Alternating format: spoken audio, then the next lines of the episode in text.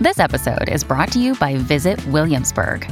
In Williamsburg, Virginia, there's never too much of a good thing. Whether you're a foodie, a golfer, a history buff, a shopaholic, an outdoor enthusiast, or a thrill seeker, you'll find what you came for here and more. So ask yourself, what is it you want? Discover Williamsburg and plan your trip at visitwilliamsburg.com.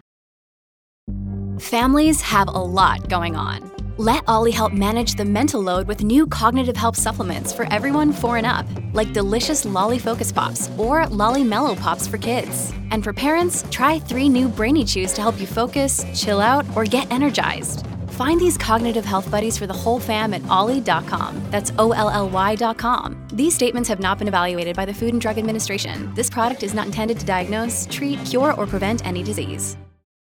The following podcast contains audio extracted from videos on the Harry Potter Theory YouTube channel. Hey everyone, welcome to another installment of Harry Potter Theory. Today, we'll be discussing the meaning behind each of the more prominent deaths in the entire Harry Potter series. Although the first few installments of Harry Potter were clearly written for a younger audience, it's evident from the very beginning of The Philosopher's Stone that this is not a series afraid to kill off characters. In fact, before we even get 50 pages into the very first novel, we learn, alongside a distraught 11 year old Harry Potter, that his parents not only died, but were murdered by one of the most evil and dark wizards of all time. And so, while many of us were indeed taken by surprise when some of our favourite characters were later killed off in the books films that followed, it really should have been somewhat obvious that we were in for a dark and treacherous ride. Which brings us to today's topic all those deaths. What did they mean? Did they stand for anything, or were they simply meant to toy with our emotions? Well, in today's video, we'll be discussing these deaths and, in particular, what each of them meant in the larger context of the series. To start us off, let's begin at the beginning Lily and James Potter. Before we make it very far into either the novel or film version of The Philosopher's Stone, we learn that Harry Potter is an orphan who's lost both his parents as a young boy. And although he had been told by his aunt and uncle that his parents' deaths were the result of a car crash and were therefore simply an accident, he soon discovers that Lily and James Potter were indeed murdered by one of the darkest and most evil wizards of all time, Lord Voldemort. But besides the tragedy of it all, what's the meaning behind these deaths? The first of which we hear of in the series. In my opinion, the answer to this is multifaceted. Harry needed to be an orphan with a tragic backstory in order for him to become the young hero of the narrative. In order to ultimately defeat Lord Voldemort, he needed to be brave, resourceful, loyal, and rather modest. Living with his abusive and belittling aunt, uncle, and cousin helped him be resourceful, making life in a cupboard under the stairs work, and modest, giving him real life examples of how harmful it is to be greedy and prejudiced. When Harry finally got to Hogwarts School of Witchcraft and Wizardry at the mere age of 11, he was more than ready and willing to embrace kind, compassionate people and develop relationships that would be steadfastly loyal. So, essentially, the deaths of Harry's parents were used to build the framework for his character, which became one of the main reasons he was able to inevitably kill the Dark Lord. Professor Quirinus Quirrell. Much later in the Philosopher's Stone, we witness the demise of one Professor Quirinus Quirrell, while Quirrell himself was not inherently evil or bad, he was rather full of hubris and was intent on proving his worth to his colleagues and former Hogwarts classmates by attempting to become powerful through the dark arts.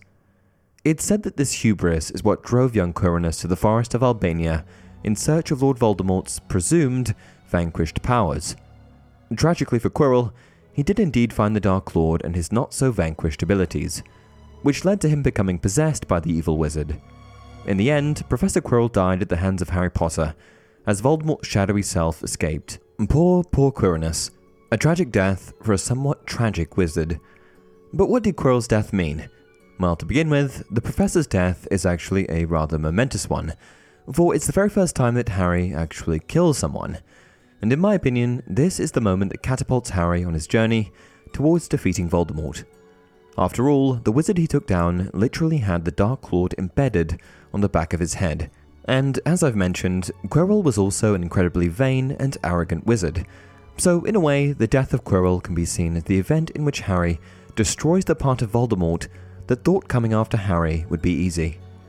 Cedric Diggory. Ah, Cedric Diggory. He just wanted a shot at representing his school without being overshadowed by the boy who lived. Well, obviously that didn't go very well, now did it? Killed during the Triwizard tournament after he and Harry decided to take the trophy together in an effort to both represent Hogwarts as the winner, Cedric was murdered almost instantly after the trophy, which turned out to be a portkey, transported them to Voldemort and his followers. It was unexpected and devastating, but what did it mean for Harry and the narrative at large? Well, I think that Cedric Diggory's death was meant to be a sort of icebreaker of a death, a telling of what was to come. Think about it. Cedric's death came at the end of the Goblet of Fire, and in the installments of the series that followed, we only got more death. The increase of deaths in itself wasn't what was surprising, but it was the increase of deaths of good people that truly was. Kind, lovable protagonists started getting killed off left, right, and centre, and Cedric Diggory, who was a rival turned ally, was the first drop in the bucket. Look, Bumble knows you're exhausted by dating. All the must not take yourself too seriously and 6 1 since that matters. And what do I even say other than hey? well, that's why they're introducing an all new Bumble with exciting features to make compatibility easier, starting the chat better, and dating safer. They've changed, so you don't have to. Download the new Bumble now. Sirius Black. Even with the death of Cedric Diggory in the Goblet of Fire, I really don't think fans were quite prepared for the death that followed in the Order of the Phoenix. I'm, of course, referring to the demise of Sirius Black. In Sirius, Harry had finally found the father figure he'd always craved, and had access to memories and anecdotes of both of his parents. Sirius was even his named godfather, and promised to take guardianship of Harry once he'd cleared his name.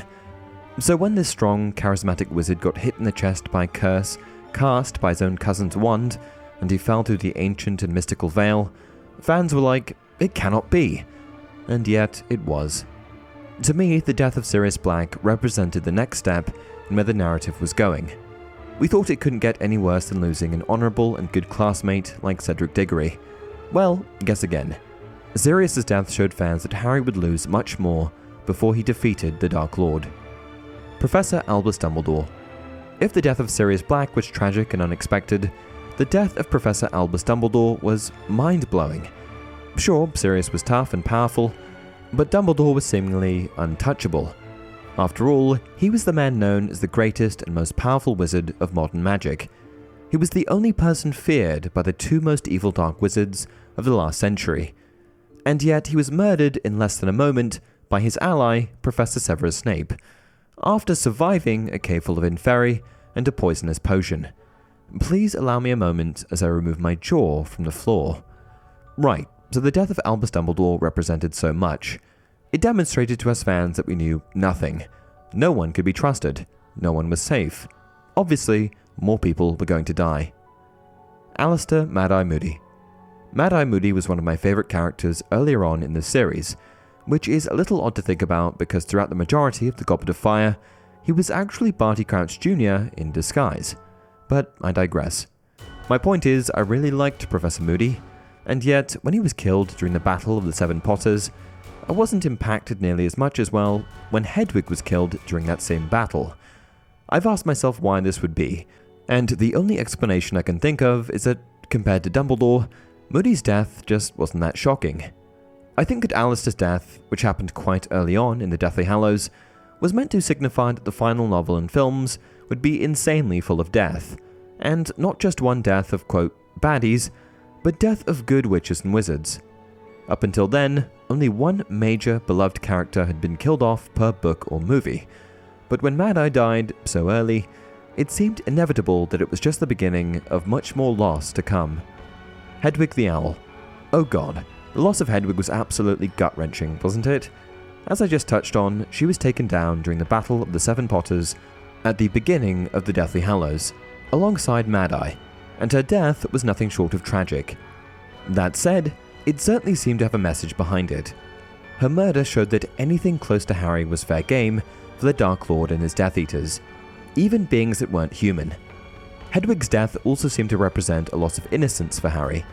She was gifted to him by Hagrid during his first ever visit to Diagon Alley, and had been by his side since he began his journey into the wizarding world, The loss of Hedwig ripped away the physical representation of who he'd been when he started at school, as well as the one creature he had bonded with as a nervous 11 year old starting a new life.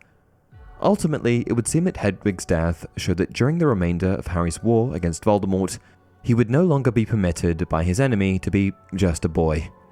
Dobby the House Elf. With the death of Hedwig, perhaps fans shouldn't have been as shocked and devastated as they were by Dobby's murder. And yet, many feel like Dobby's death is one of the saddest, if not the saddest, loss of the entire series. As a well meaning, somewhat troublesome house elf, Dobby showed unwavering loyalty towards Harry from the moment he showed up in the Dursley's house at number 4 Privet Drive in the Chamber of Secrets. Over the course of the novels, Dobby's main goal was always to protect Harry, whether that was from the Malfoy family or other looming threats, and was constantly looking out for the boy's best interest. Of course, his devotion only deepened when Harry managed to help him escape his contract of servitude to the Malfoys. So, why kill this beloved magical being off? I think the answer to this parallels to the meaning behind Hedwig's death. It showcases how Voldemort and his Death Eaters were slowly eroding Harry's innocence. Hedwig represented him as his 11 year old self, whereas Dobby represented him the following year. As these beings were murdered, Harry was left with less and less of who he once was before Voldemort returned to his full strength. As a house elf, Dobby also had powerful magic that could not be matched by witches and wizards. So, in a way, I think that by eliminating Dobby, Harry no longer had access to magic outside of what a wizard could accomplish. This could represent a leveling of the playing field and a nod to the fact that Harry would need to face Lord Voldemort all on his own. Professor Severus Snape. The death of Professor Severus Snape left many fans feeling uneasy about him. Were they sad? Happy? What had just happened? Could Voldemort really be so ruthless? Well, yeah. In reality, Snape's murder allowed us to recalibrate how we perceived him it turned out he was not the monstrous turncoat who had betrayed Dumbledore like we all thought. He was actually an incredibly loyal ally of Dumbledore's who, drumroll please, had been in love with Harry's mum all these years. His death allowed him to finally come clean to Harry about his history with both of his parents, and show him where his loyalties had truly lain. I think, in a way, many fans, myself included, expected Snape to die in the Deathly Hallows. But I also think a lot of us were surprised by the circumstances around his death. After all, it was not a revenge sequence in which Harry tore him apart for the murder of Dumbledore, it was Voldemort who killed Snape. And not because he discovered Severus was disloyal, but because the Dark Lord thought that in doing so, he would win the allegiance of the Elder Wand. So, once again, this death, Snape's death, was another warning to us fans that we had no idea what was coming next. The Battle of Hogwarts Deaths. Order of the Phoenix members Remus Lupin, Nymphadora Tonks, and Fred Weasley. During the final battle of Hogwarts in the Deathly Hallows, there was so much death. For this reason, I'll only be going into a few of the key deaths that happened on the battlefield, starting with notable members of the Order of the Phoenix, Remus Lupin, Nymphadora Tonks, and Fred Weasley. While I truly believe that the main meaning behind these deaths was to showcase that both the good side and evil side sustained loss during the Wizarding War, I think there are also a few particular things to point out with each of these three deaths. For Remus and Nymphadora, I believe that their deaths were meant to be a foil to Harry's parents. Just as Lily and James were murdered by Voldemort and left a one year old Harry behind when they died, Remus and Tonks were killed because of Voldemort and left behind a young son, Teddy. Unlike Harry, however, who went to live with his abusive relatives, Teddy was raised by his grandmother with help from his godfather, Harry. The resulting scenario from Remus and Nymphadora's deaths represents what could have happened to Harry if his living situation had been different or if he'd had access to his own godfather, Sirius, earlier in his life. I think it's also meant to show that Harry was not the only person to experience such extensive loss at the hands of Voldemort and his Death Eaters. As for Fred Weasley, the meaning behind his death just seems to be one more example of how no one was untouchable in the series. Fred and George were one and the same.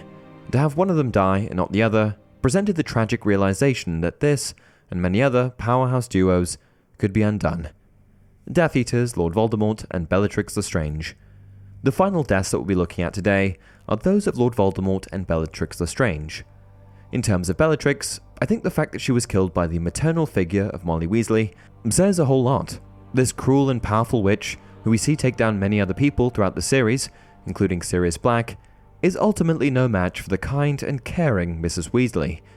This seems to indicate a strength in love and kindness over treachery and cruelty, a strong theme throughout the series. Which brings us to the final death of today's video Lord Voldemort's. Now, there is some discrepancy in the way in which the Dark Lord meets his end, depending on whether you are referencing the novel or the film.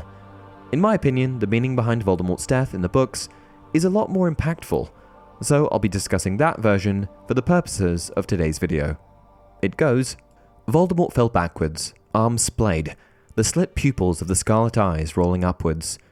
Tom Riddle hit the floor with a mundane finality, his body feeble and shrunken, the white hands empty, the snake like face vacant and unknowing.